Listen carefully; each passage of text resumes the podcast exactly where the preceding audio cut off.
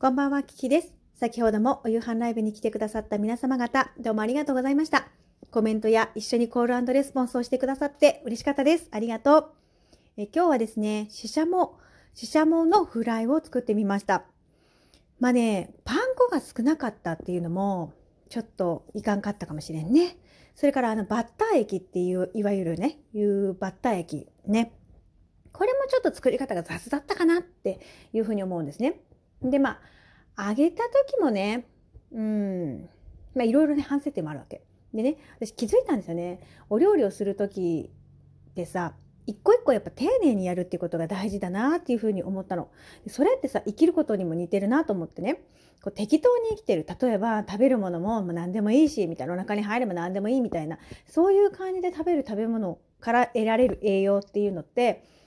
っていうのよりは、やっぱりこう、何て言うのかなこう見た目も美しく美味しくいただく味わうみたいなそういう風な食べ方をした方がよっぽど栄養体にしっかり入るだろうなっていう風に思いました。でね以前こういう話を聞いたことがある。テーブルね台所のテーブルの上に余分なもの食べるもの以外のごちゃごちゃいろいろなものが置いてある状態で食べる食事とそれからすっきりしているテーブルの上であの本当に余分なものがなくてあのごちそうだけが乗っているテーブルで食べる。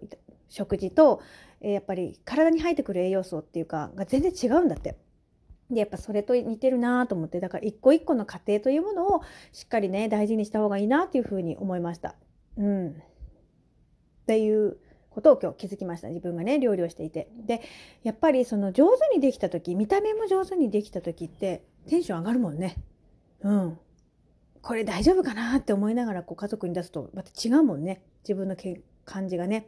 なんかそのように思いました、えー、すごく大事なことだなと思ったのでこのトークに収めておきたいと思います。はい。でも、ね、味はね、美味しかったんだって。まあ、味付けっていう味付けをしてないので、あの、オーロラソースをかけて、あの、食べてもらったんですけれども、あの、味自体はね、美味しかったみたいなんだけど、ちょっと私は見た目がすごく心配で、こここれ出すみたいな、そういう感じだったので、まあ、こう、なんていうのかな、自分も出す側としても自信を持って出せるようなね、そういったものを作っていきたいなというふうに改めて思いました。ね、あの、一つ一つを丁寧にって大事だなと思ったので、是非皆さんもね、ちょっと意識してみてください。自分一人で食べるから別にいいやとかってそういう感じよりは、やっぱりこう、彩りとか、うん、そういうのも気にする方がやっぱりいいんだろうね。それはやっぱり自分が身につけるものも同じだなと思ったの。例えば毛玉だらけのズボンを履くよりも、あちょっと毛の毛玉取ろうみたいな感じで履いた方が、やっぱりね、違うよね。気持ちがいいと思うんだよね。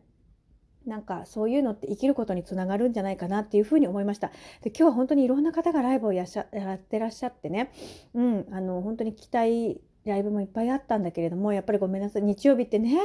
いつもとスケジュールが違うっていう部分もあったりなんかしてあれだったんだけれどもまた明日から平日になりますからね。あのいろんな時間の過ごし方をしていきたいなというふうに思います。ということでね夫が帰ってきましたのでねえそろそろこのトークもお開きにさせていただきます。聞いてくれてありがとうございました。Thank you so much. マハロラブ